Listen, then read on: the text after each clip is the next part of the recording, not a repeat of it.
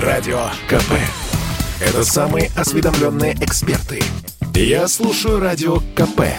И тебе рекомендую. Передача Маши. Взгляд Марии Бачениной на информационную повестку дня. Просто о сложном. С оптимизмом о грустном. С иронией о пафосном. Здравствуйте, дорогие радиослушатели. Передача Маши, прямой эфир «Комсомольская правда». У микрофона, соответственно, Мария Баченина. Было бы странно, если бы я тут сказала Лидия Петрова. Да, а, скандал на Олимпиаде. Мы-то думали, запомнится Олимпиада как самая грустная, самая тоскливая, потому что без зрителей. Ну и самое-самое, есть еще несколько эпитетов, но нет, окрасил скандал э, и эту Олимпиаду. Белорусская бегунья Кристина Тимановская заявляет, что представители делегации страны на Олимпиаде пытались насильно вывести ее из Токио, вернуть на родину. Ранее она в своем социальном, э, в своей социальной сети Инстаграм публично критиковала руководителей сборных, сборной своей за небрежность, ну, намекала там на многие многие такие нюансы, о которых мы сейчас будем говорить не без помощи нашего спортивного обозревателя. А, она обратилась за помощью к японской полиции. Вот эту ночь, как только что сказала Вероника в новостях, провела в аэропорту под защитой полицейских японских и просит убежище в Европе, потому что боится, мол, возвращаться на родину. В Международном олимпийском комитете заявили, что организация может рассмотреть вопрос о дополнительных санкциях в отношении Беларуси из-за ситуации с Кристиной Тимановской, а условия участия белорусов в играх могут быть пересмотрены. Ну, там вообще у белорусской сборной все, все совсем не айс, а тут еще вот и этот скандал настиг сборную. А, конечно же, вся эта ситуация ударит по всему белорусскому спорту, как мне кажется. Ну, давайте без кажется, давайте точно э, выяснять у Андрея Вдовина, спортивный обозреватель «Комсомольской правды» с нами на связи. Андрей, приветствую тебя. Доброе утро. Доброе утро. Если позволишь, я у слушателей только поинтересуюсь, чтобы у них было время. Друзья мои, вы знаете, а, вчера вот э, вплоть до сегодняшнего утра а, интернет, соцсети, телеграм-каналы разделились э, ровно напополам. Кто за, кто против, кто ее обвиняет в предательстве, ну, потому что просить санкции, точнее, быть причиной санкций э, для своей страны, это предательство, а кто-то оправдывает ее, говоря, что совсем не ее вина, и что она свободный человек, она, она все правильно сказала, по существу. Вот на чьей стороне вы? Напишите мне, пожалуйста, 8967 200 ровно 9702. Андрей, я, знаешь, хотела от тебя каких-то внятных объяснений.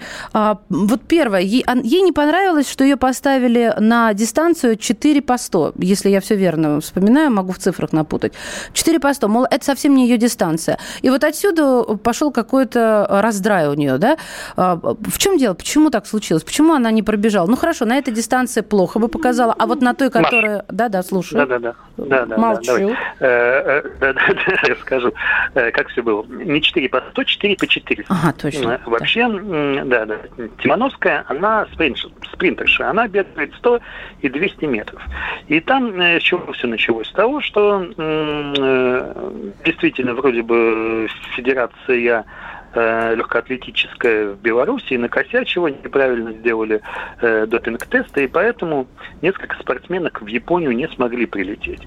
И чтобы прикрыть вот, этот вот, э, вот эту ситуацию, да, и назначили э, Тимановскую, именно назначили бежать Э, э, те самые 400 метров по эстафете. Э, ну, не ее специализация, но вот назначили.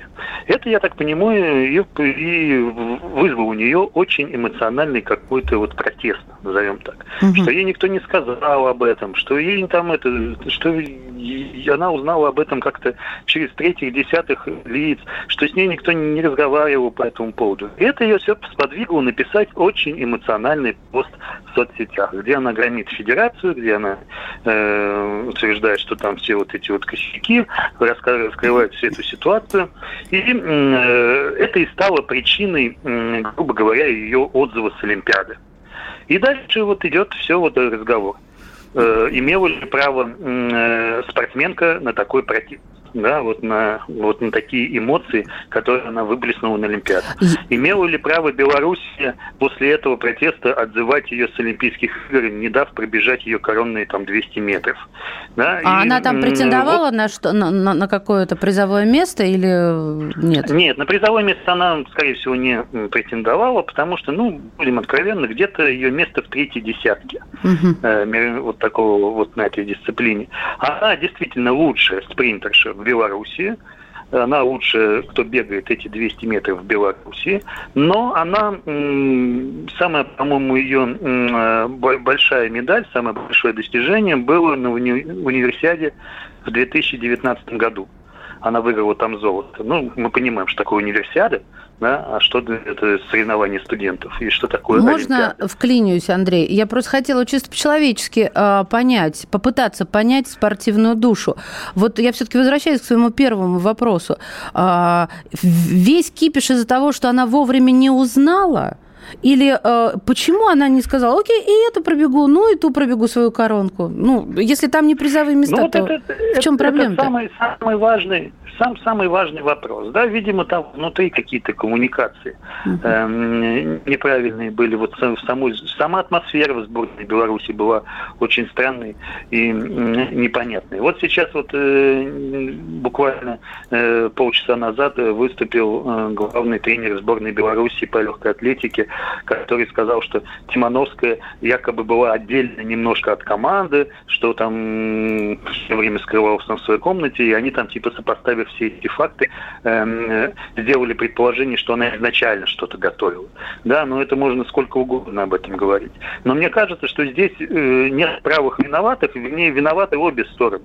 Да, а, одна, что действительно так очень странно эмоционально среагировала, но мы понимаем, что такое Олимпиада. Олимпиада это где у них там у всех нервы так звенят, uh-huh. у них там постоянно какие-то вот между собой когда особенно все не очень здорово внутри самой команды, а там Беларусь, конечно, взяла на батуте медаль золотую, и в прыжках а, они взяли бронзу, да, вроде чуть-чуть наладилось. Но, видимо, у них это напряжение было очень-очень велико внутреннее в команде. И, естественно, когда так искрит, то должно вспыхнуть. И оно вспыхнуло вот так вот в такую сторону, где, э, опять же, пострадали обе стороны. Я считаю, что Тимановская, не знаю, там, что как у нее будет дальше карьера, может, вообще и придется бегать за сборную беженцев. Есть такая сборная на Олимпийских играх. Серьезно? Да, и вот в Беларуси, новость. да, и Беларусь э, потеряли такие вот э, терпит э, репутационные убытки. Да, что здесь вообще выигравшие из этой ситуации вообще нет. Слушай, а что сейчас действительно будет э, с Беларусью? Э, потому что уже в МОК заявляют, что организация будет рассматривать вопрос о дополнительных санкциях в отношении страны из-за этой ситуации. Что это может быть? МОК старается к этому подойти очень взвешенно. Да, прежде всего, они первое, что они сказали, после этого нам нужно изучить всю ситуацию. Они запросили у Беларуси их видение ситуации. Они постоянно сейчас э, общаются с Тимановской и знают ее позицию. Да, и я, ну, здесь найти санкции, повод для санкций, как мы знаем, можно из, э, вообще из ничего, да. Угу. Ну, здесь главное, чтобы МОК сейчас оценил правовую, правовую основу действий белорусской стороны. Имели право они ее отзывать, да, какие основания у них были снимать свою спортсменку с того старта, на который она собралась и заслужила своими спортивными результатами участвовать. Да, если белорусы говорят, что мы провели обследование медицинское, э, и у нее психологическое состояние было, э, которое такое, что ей не позволяло выйти на старт. Не знаю, насколько это обоснованно, эти слова. Видимо, Но это какое-то из, из пальца высосанное. Вот, вот напрасно. Я вообще с тобой абсолютно согласна, что нету правых и виноватых, обе стороны а, рыльца в пушку, но вот, э, вот это вот психологическое состояние, ребята, вот как ты сказал в самом начале, вся Олимпиада – это одно сплошное психологическое состояние. Такое, что нужно действительно пытаться выдержать этот стресс. Ну, а вот, кстати, по поводу ее карьеры в будущем. А, ты упомянул о том, что существует э, сборная беженцев. Как такие карьеры потом складываются? Сейчас ходят слухи, что и Турция предложила, потом еще какая-то страна. Сейчас это не так важно. Тем не не менее, вот человек ставит на карту все, всю свою спортивную карьеру. Э, ну, как, какие здесь? Со стороны Беларуси здесь тоже понятна обида, да, вроде мы как вложили деньги, воспитали, ну, как вот белорусы, да, э, федерация может считать, мы воспитали, мы вложили деньги, э, вывели в люди, э, скажем так, да, а нам, нам здесь фиг вам рисует. Э, вот, э, с одной стороны. С другой стороны, что может дальше быть э, со спортсменкой? Э, ей предложила Чехия, э, ей предложила Турция э, визу, да, ей не предложили спортивное гражданство, ей предложили приехать в эти страны и оттуда уже вести э, некую, э, как сказать, э, борьбу да, в международных инстанциях свои права. Эм, она хочет, как пишут СМИ западные, она ждет такого же предложения от ЕС, от Австрии, от э, Германии. Э, так что и дальше она там будет вести свою, ну не знаю, какую-то э, в кавычках назовем это холодную войну. Да? Что может быть дальше? Да, есть сборная беженцев. Но сборная беженцев мы понимаем, что это сборная, которая вообще не претендует на какие-то победы, которые, э, которые существуют для участия. Да? МОК хочет показать, что мол, э, каждый человек может участвовать в Олимпийских играх. Mm-hmm. Спортивные результаты там на, не знаю, там статах. Э, ну понятно, местах. это как ЛГБТ-лояльность, да-да-да так. Да, но при этом эти беженцы получают э, некую пенсию, стипендию угу. от Международного ну, не остаются брошенными. Спасибо. Спортивный обозреватель «Комсомольской правды» Андрей Вдовин. Уверенно будем возвращаться к этому случаю, к этой проблеме. Когда читаешь ее воспоминания, все кипит внутри когда читаешь то, что сможет статься с Белоруссией со сборной спортивной, все кипишь внутри так же, да. Взгляд Марии Бачениной на информационную повестку дня. Просто о сложном, с оптимизмом о грустном, с иронией о пафосном. Радио КП. Это корреспонденты в 400 городах России. От Южно-Сахалинска до Калининграда. Я слушаю Радио КП и тебе рекомендую. Передача «Маши». Взгляд Марии Бачениной на информационную повестку дня. Просто о сложном, с оптимизмом о грустном, с иронией о пафосном. Давайте я буду объективна. Все-таки проанализировала ваше сообщение. Спрашивала после того, как э, спортивный мир и околоспортивный мир болельщиков раскололся пополам. Кто-то на стороне белорусской сборной, а кто-то на стороне поступка Кристины Тимановской, белорусской легкоатлетки. Спросила, вы на чьей стороне, потому что, ну, действительно, э, нету правых, э, все виноваты. А, и я бы сказала, что 50 на 50 из того количества, которое мне пришло вот сообщений, ну, вот плюс один на стороне Тимановской. Видимо, все-таки вот этот флер политического политический флер Беларуси не дает объективно, может быть, взглянуть на э, ситуацию. Но мы посмотрим. Действительно, тут, тут надо смотреть, что, что сделает МОК, как поступит МОК в отношении белорусской сборной. Так, я перехожу к следующей теме. У меня к вам вопрос. Вот как вы относитесь к мавзолею? Я, знаете, что хочу попросить? Я хочу вас попросить меня поправить, если что. Потому что я думаю, что большинство из вас, уважаемые слушатели, ответит никак. Никак мы не относимся к мавзолею. Ну, все равно, потому что не то время, не те проблемы, чтобы думать о символах, ну, или о символизме, о сакральности какой-то в этом отношении. Я вас очень прошу, напишите мне и позвоните. Я сейчас буду дальше развивать эту тему, объясню, почему я вдруг ее затронула. Итак, телефон прямого эфира 8 800 200 ровно 9702. 8 800 200 ровно 9702. Только подождите, я сейчас буду задавать вопросы такие, вектор кое-куда направлять. И э, писать нужно на WhatsApp, Telegram, Viber, еще канал YouTube, там работает видеотрансляция и чат 8 967 200 ровно 9702. А, Помните, в июне Лолита Милявская снялась в ленте Александра Семина и выложила ее потом в личном инстаграм-аккаунте. Я вам напомню, давайте послушаем. Скажите, пожалуйста, до Красной площади далеко? А то мавзолей только до часу работает. А нам еще на Ленина посмотреть надо. А что такое Ленин? Там пробка большая. Ты что, не знаешь? Человека сбили. Господи, что, насмерть? Дед, прям так, насмерть? А на это нам смотреть не обязательно. Закрыли глаза. Глаза закрыли, я сказала. Не хватало нам еще трупы разглядывать.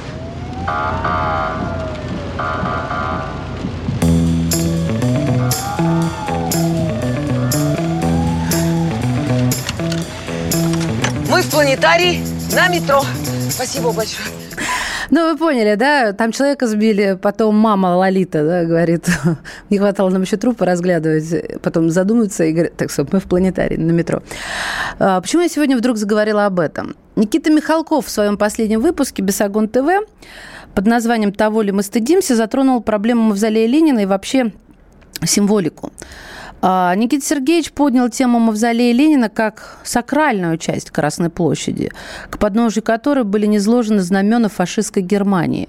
Но, с другой стороны, он сказал, что исторически на Красной площади всегда проходили базары, ярмарки.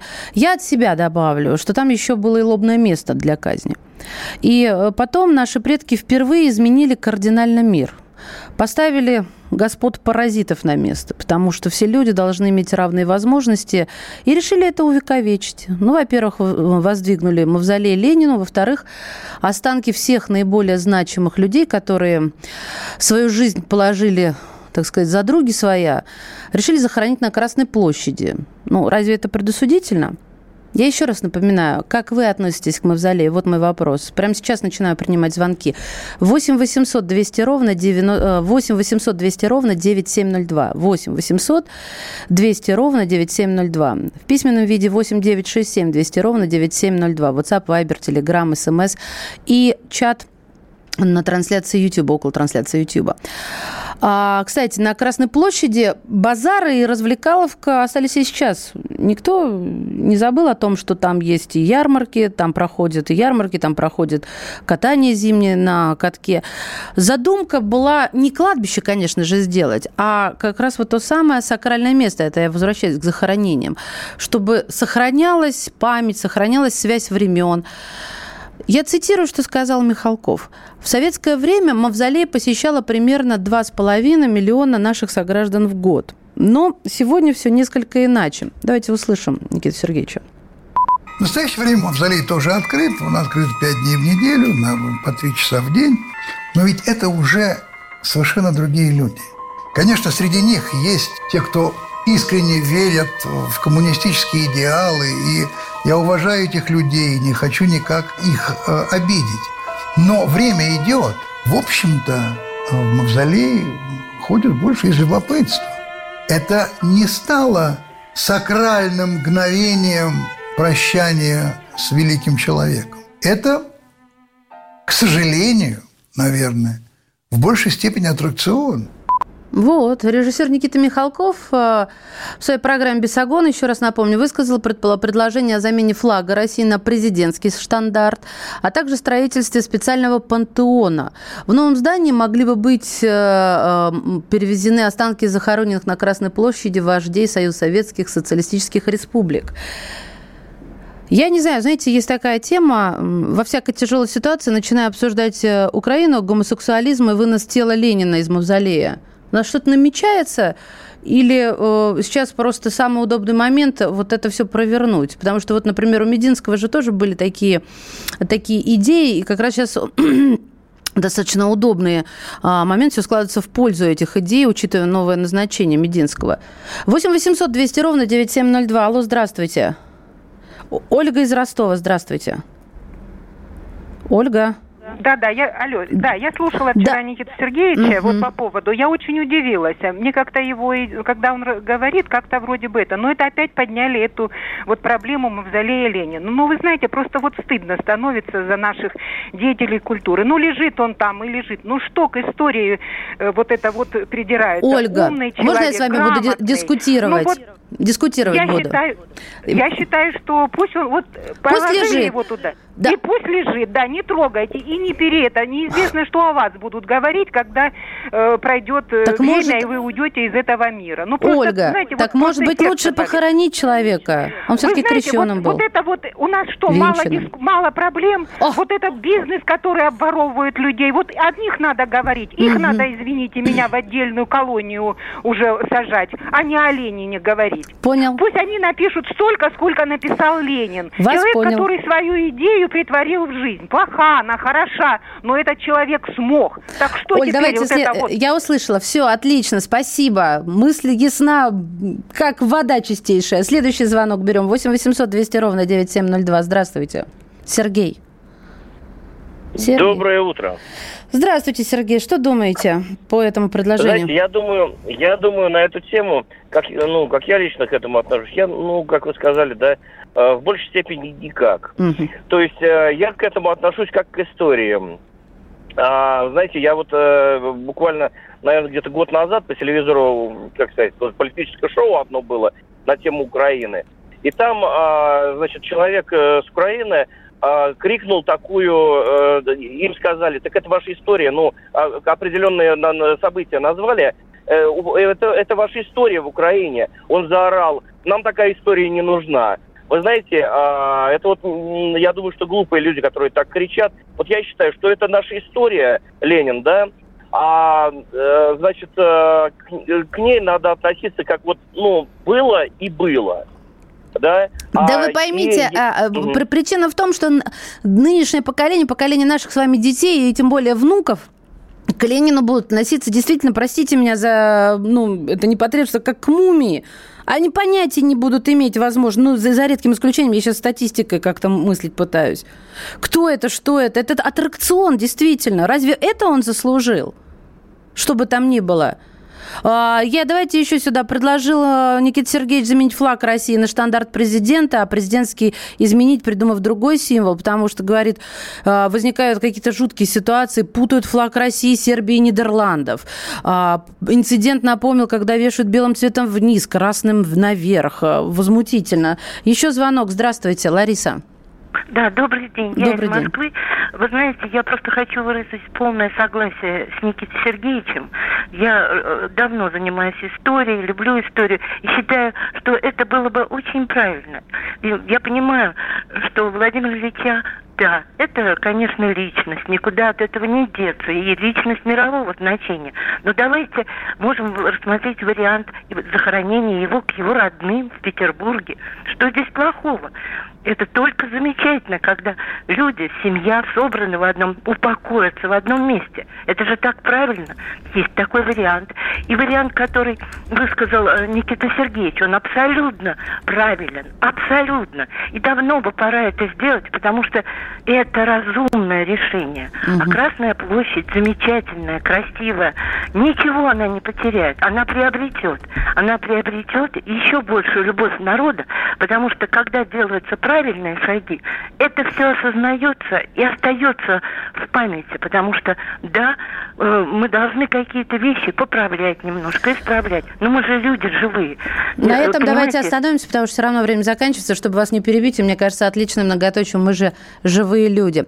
А, к, по поводу сообщений в письменном виде, захоронить, предать земле, ведь он был христианином, мавзолей пусть стоит. Да никто не говорит про мавзолей, зачем его сносить? Это, это это а, памятник архитектурный. Давно вписался в ансамбль Красной площади. Мавзолей снести, кладбище перезахоронить. Видите, разброд и шатание. В общем, вы подтвердили. Никак нет. Передача Маши. Взгляд Марии Бачениной на информационную повестку дня. Просто о сложном. С оптимизмом о грустном. С иронией о пафосном. Радио КП. Это лучшие ведущие. Я слушаю Радио КП и тебе рекомендую. Передача Маши. Взгляд Марии Бачениной на информационную повестку дня. Просто о сложном. С оптимизмом о грустном. С иронией о пафосном. И снова здравствуйте. Прямой эфир радио «Комсомольская правда» Мария Баченина. А, философ, лидер международного евразийского движения Александр Гильдж Дугин написал статью, которую я посчитал нужно обсудить с автором. Предлагаю поговорить э, с Александром Гильчем о современной российской элите и ее идеологии. Ну, точнее, как указывает э, сам Александр Гильч, об идеологиях, меняемых ею как перчатки. Итак, в эфире философ, лидер международного евразийского движения Александр Гильч Дугин. Здравствуйте. Здравствуйте.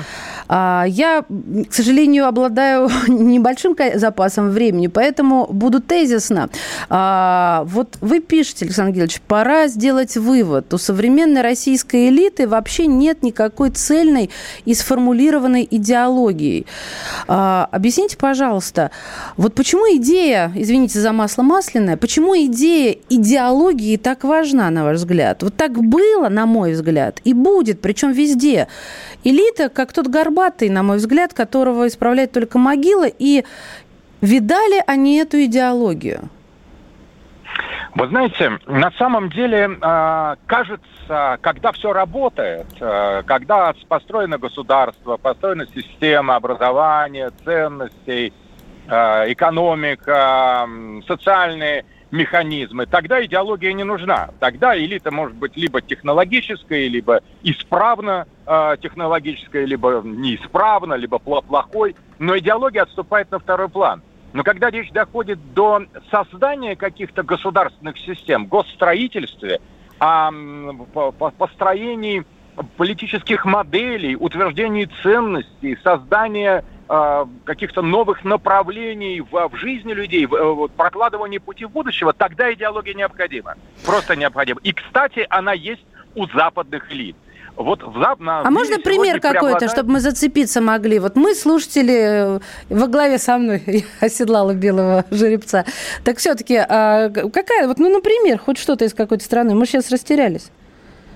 Так, вот, смотрите, угу. дело в том, что на Западе э, доминирует сейчас либеральная идеология. Все законы, все правила, все документы на уровне глобальном, международном, локальном, национальном, интернациональном и э, права человека. Вот то, что нам кажется само собой разумеющимся, гражданское общество, это продукты либеральной идеологии. И западная э, элита, она на, на, до конца глубинно идеологична. Когда, например, послы э, Америки э, в день гей-прайда, в день э, сексуальных меньшинств одевают юбки там мужчины и туфли и выходят на митинги, это идеология. Это не потому, что они солидарны с этими меньшинствами.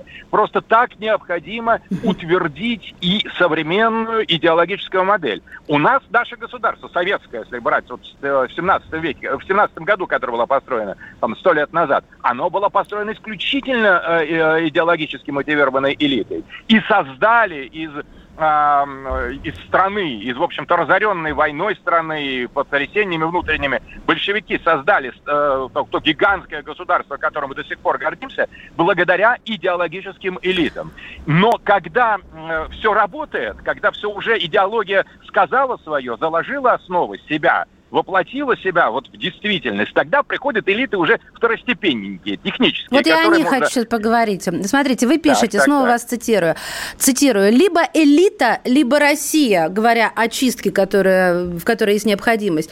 Я честно говоря, думаю, что это немного хотя бы выдавать желаемое за действительное. Ну, потому что мне не перестает, э, конечно, вот, несмотря на то, что мне не перестает хотеться зажить нормально, не завидуя, а, не злясь. И тут я вцепляюсь в вашу мысль. Вот какую.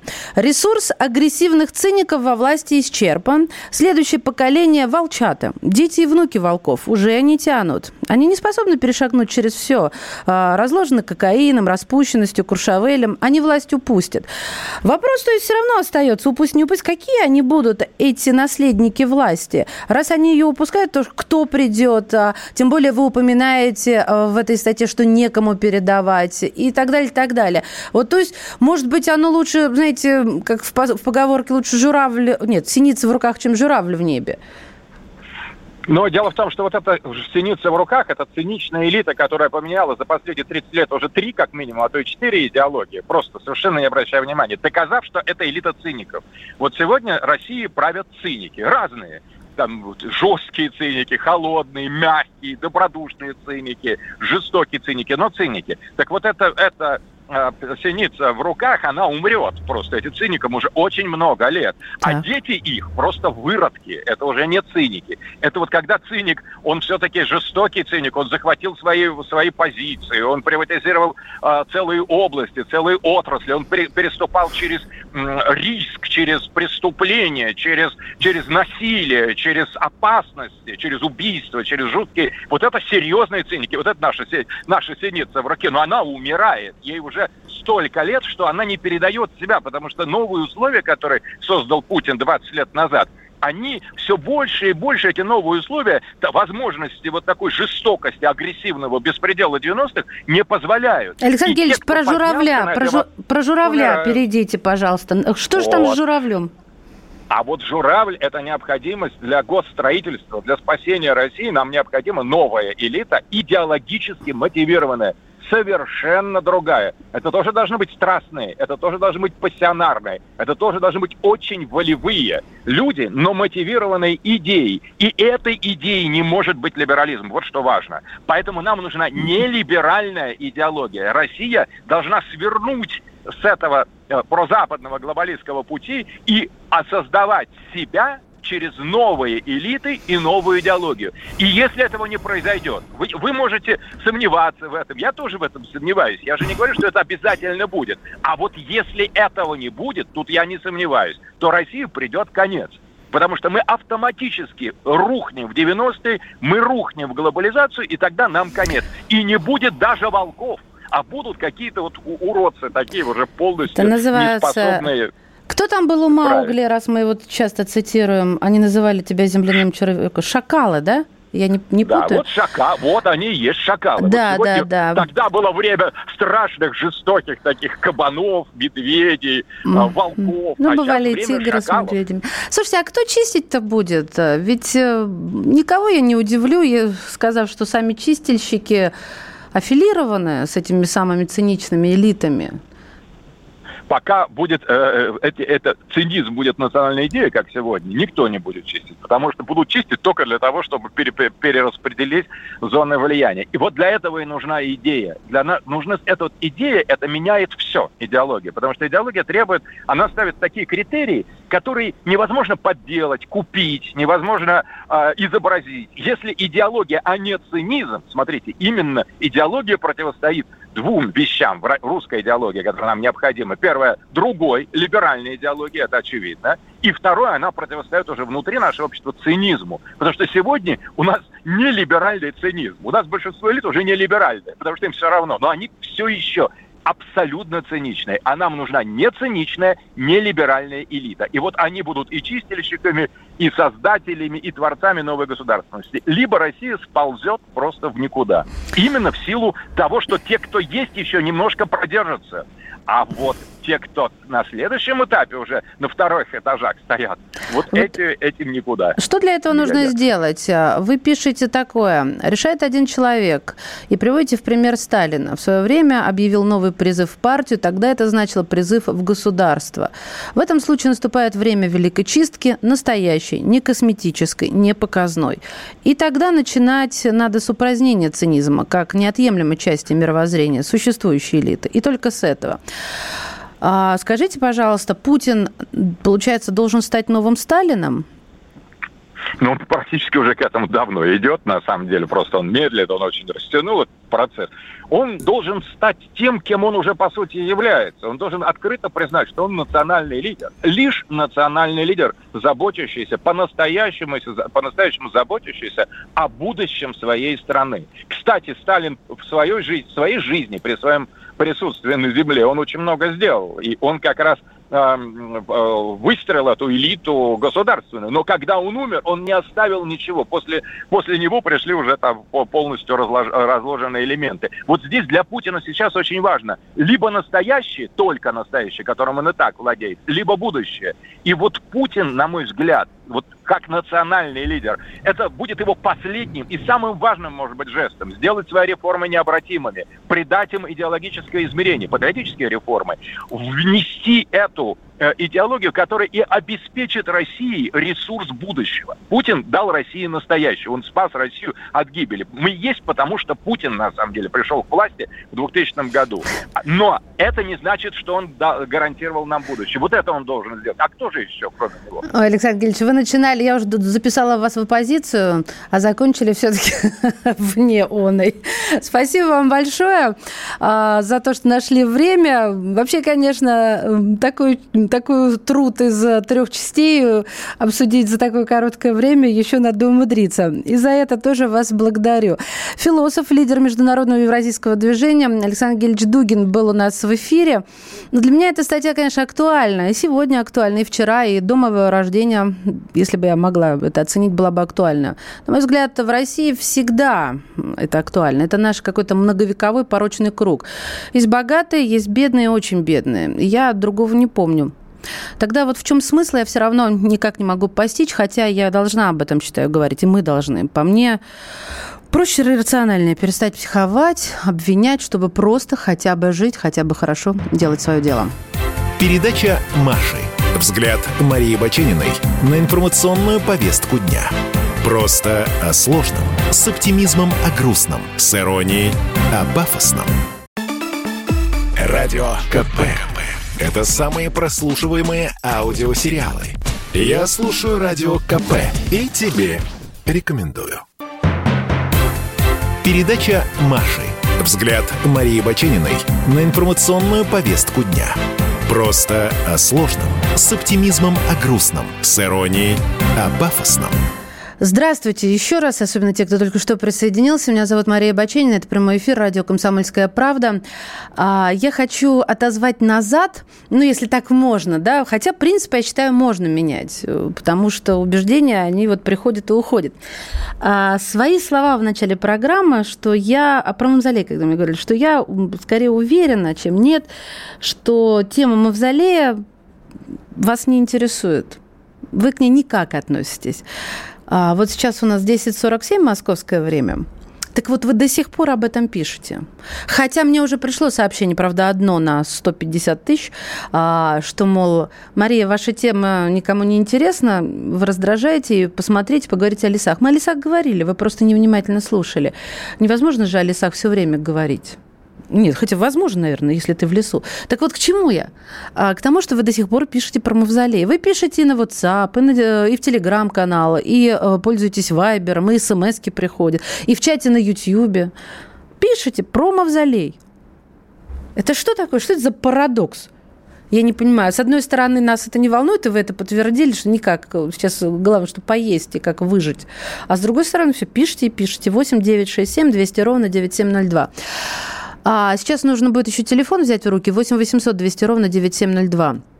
Я хочу вот о чем с вами поговорить. Э, меня заинтересовал заголовок, я стала раскручивать. Для жителей Евросоюза вакцины от короны Pfizer и Moderna подорожают. Вот она пошла наживочка. Наж... От слова «нажива» и от слова «заглотить наживку», вот от этого в том числе.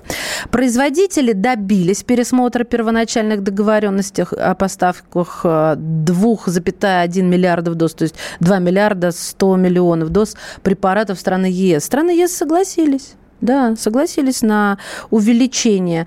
Смотрите, а, Pfizer на 26% выросла цена, Moderna на 13%. А, это закупочная цена вакцин. Таким образом, цена одной дозы вакцины Pfizer увеличилась с 15,5 до 19,5 евро, а Moderna с 19 до 25,5 доллара. То есть это 21,5, 21,5 евро по текущему курсу. Я не буду вас долбить э, с числительными, они очень плохо на слух воспринимаются. В общем, у нас же очень многие выступают, да и я скажу, склоняюсь к этому, за выбор. Мол, пустите на рынок иностранные вакцины, чтобы у людей был еще больший выбор. Но, друзья мои, учитывая вот это подорожание, а, давайте себе представим, что выбор может и статься, но вряд ли он будет бесплатным. А, за это кто-то должен платить. У нас вакцинация нашими отечественными вакцинами бесплатная, но иностранными она вряд ли будет бесплатной. Хотя я гарантировать ничего сейчас не берусь. Вот если на одну чашу весов положить свободу выбора, да, а на другую чашу весов э, платную и бесплатную эту свободу, то что вы выберете? То есть, проще говоря, готовы ли вы, уважаемые слушатели, те, кто готов, в принципе, вакцинироваться, платить за укол вакцины против коронавируса, лишь бы предоставили выбор, чем уколоться. Я имею в виду зарубежные вакцины э, от AstraZeneca, Johnson Johnson, э, Pfizer, Moderna, производители которых добились пересмотра первоначальных договоренностей о поставках э, более 2 миллиардов доз в страны ЕС до 2023 года. То есть они уже договорились, поставили королевскую печать, а теперь после того, как МРНК-вакцины показали более высокую эффективность по сравнению со своими значительно более дешевыми э, аналогами, да, вот эти AstraZeneca и Johnson Johnson, то, мол, давайте-ка мы будем вам дороже продавать, э, а то покупайте вот эти подешевле. Э, господа, Слушайте, еще раз вам напоминаю, 8 9 6 7 200 ровно 9702. Сюда писать. Вайбер, Телеграм, WhatsApp, СМС. Звоните прямо сейчас, пока еще есть время. У нас не так много его остается до финала часа. Пожалуйста, набирайте 8 800 200 ровно 9702. Иными словами, нужно ли платить за свободу выбора? За свободу выбора. Не за свободу личности, ну, вернее, в физическом понимании, да, а за свободу выбора. То есть готова ли я принести денежку, и вот если я хочу, вот иностранный укольчик, пожалуйста, мне. А сколько стоит у нас? Я вам напомню, пока вы набираете. Цена наиболее широко используемой э, российской вакцины от коронавируса, я говорю про «Спутник-5», составляет 900 рублей. 900 рублей для внутреннего рынка и расходы оплачивает государство. Для других стран ее стоимость составляет 10 долларов за дозу. 10 долларов за дозу. Цены на другие вакцины против ковида. Это значит от 2 долларов AstraZeneca до 37 Модерна. Вот давайте я переведу, сколько сейчас у нас доллар, господи помилуй. Я, я привыкла, что 80, да? А, и как-то... А, а вот, у меня, мне подсказывают 73, 76. Ну, давайте 80. Что я что мы будем скромничать, да? Все равно, что там комиссии всяческие. 37. Берем самый дорогой. Ну вот, 3000. 3000, то есть бесплатный спутник, бесплатный а, Ковивак, да, Эпивак я вычеркиваю. А, ко, они не подтвердили мне ничего для меня лично. Вот, значит, а, спутник, спутник Лайт, Ковивак, и, а, и это все бесплатно. Или 3000 за AstraZeneca, Модерну, ну, в общем-то, как-то так. Кстати, цена поставок может отличаться от страны к стране. Ну, например, я посмотрела в ЮАР, каждая доза AstraZeneca 5,25, то есть 5 долларов 25 центов. И это выше цена, чем в странах Евросоюза. Ну, я не знаю, для нас вряд ли бы сделали какую-то скидку. Итак, готовы ли вы заплатить за свободу выбора? Да, вот на примере, собственно, а, вакцин. Кто хочет, пусть платит. Вот только непонятно зачем, если можно уколоться родной бесплатно. Кстати, у нас начинаются с осени тесты новой вакцины, нашей российской. А вот в 11 утра начнется у нас э, блок э, подкастов, и будут хроники коронавируса. Там я рассказываю об этой новой вакцине. 8 800 200 ровно 9702 – это номер телефона. Э, Мария, прорицаешь? Помолюсь за тебя. Что я прорицаю? Вы, вы расшифровываете. Это я вышла в чат на YouTube-канале. Через пять лет ковид будет как насморк. Марина, вашими бы устами как да мед пить, как говорится, и да, такие тоже есть эм, а, предположения, теории, но мы сейчас по весам раскладываем, да, также есть, конечно же, предположение, что будет хуже, хуже и хуже. Я, конечно, за вас, честное слово, вот только за это. Так, а, итак, вакцины подорожают, и если все-таки откроют российский рынок для иностранных вакцин, то, скорее всего, они не будут бесплатными. Готовы ли вы заплатить за а, иностранную вакцину или не готовы? То есть свобода выбора за деньги или же, собственно, вот огромный, на мой взгляд, выбор среди отечественных вакцин 8 800 200 ровно 9702. Здравствуйте, Михаил. Здравствуйте. Вы откуда? Михаил, Москва. Москва. Слушаю вас. Готовы, не готовы? Готов. Я вот э, хотел бы перевести разговор в несколько другую плоскость. Попробуйте, давайте.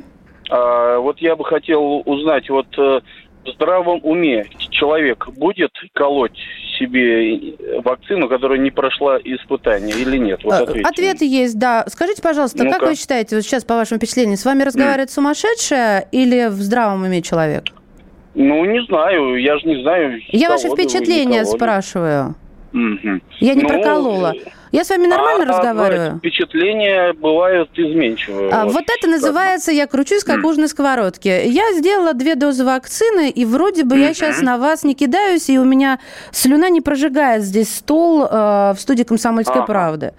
Вот, Ага. собственно, так. Смотрите, вот вы против, я Хорошо. за. Так, дальше. Так, вот. Ну, понимаете, время ее действия это не сразу может наступить. Вот вы слышали? вот, Абсолютно вот точно. на днях целая семья вот умерла. Слышала, давайте осталась. я вам скажу, Слышали, да? подискутируем. Что там случилось? Только давайте, э, давайте, да, да, вот, в, да, действительно есть такая информация, которую уже будут проверять и заинтересовались. Но, как вы понимаете, у этой семьи, я сейчас обязательно секундочку, дайте мне вот нормальный эфир, да, чтобы не было звука. Пока осталась минутка. У этой семьи а, в анамнезе сахарный диабет раз, диализ два. А, эта семья, э, у них не было в Краснодарском крае, они из-под Краснодара, э, Ковивака. Они отправились за 1200 километров в Москву в разгар третьей волны. А, сахарный диабет является не противопоказанием, но когда с большой осторожностью назначается, разрешается вакцина под э, контролем врачей. Диализ. Диализ тоже не является стопроцентным противопоказанием, но а, есть исследования, они совсем свежие, что диализ ослабляет действие вакцины. Тем не менее, ди- э, при диализе необходима вакцинация. Это действительно так. Вот. Но дело в том, что, смотрите, а, отправились за 1200 километров, сделали вакцину, вернулись, и, собственно, у всех поднялась температура, и в семье э, начали умирать люди. А, Что говорит о том, что заражение произошло. Вот это, знаете, как очередной виток. Укололись, заболели и умерли. Ребят, эти заголовки – ярчайший пример очередного распространения, на мой взгляд, я подчеркиваю, очередного распространения фейков в сети. Потому что если сопоставить вот эти все факты, аргументы и здравый смысл сюда добавить, ну, немножко нужно задуматься о том, что та- вот, вот так быстро, что это до возникло все-таки, да, все-таки существует инкубационный период и так далее и тому подобное. Да, мне нужно заканчивать. Я всем желаю здоровья, ваша Маша. Передача Маши. Взгляд Марии Бачениной на информационную повестку дня. Просто о сложном. С оптимизмом о грустном. С иронией о пафосном.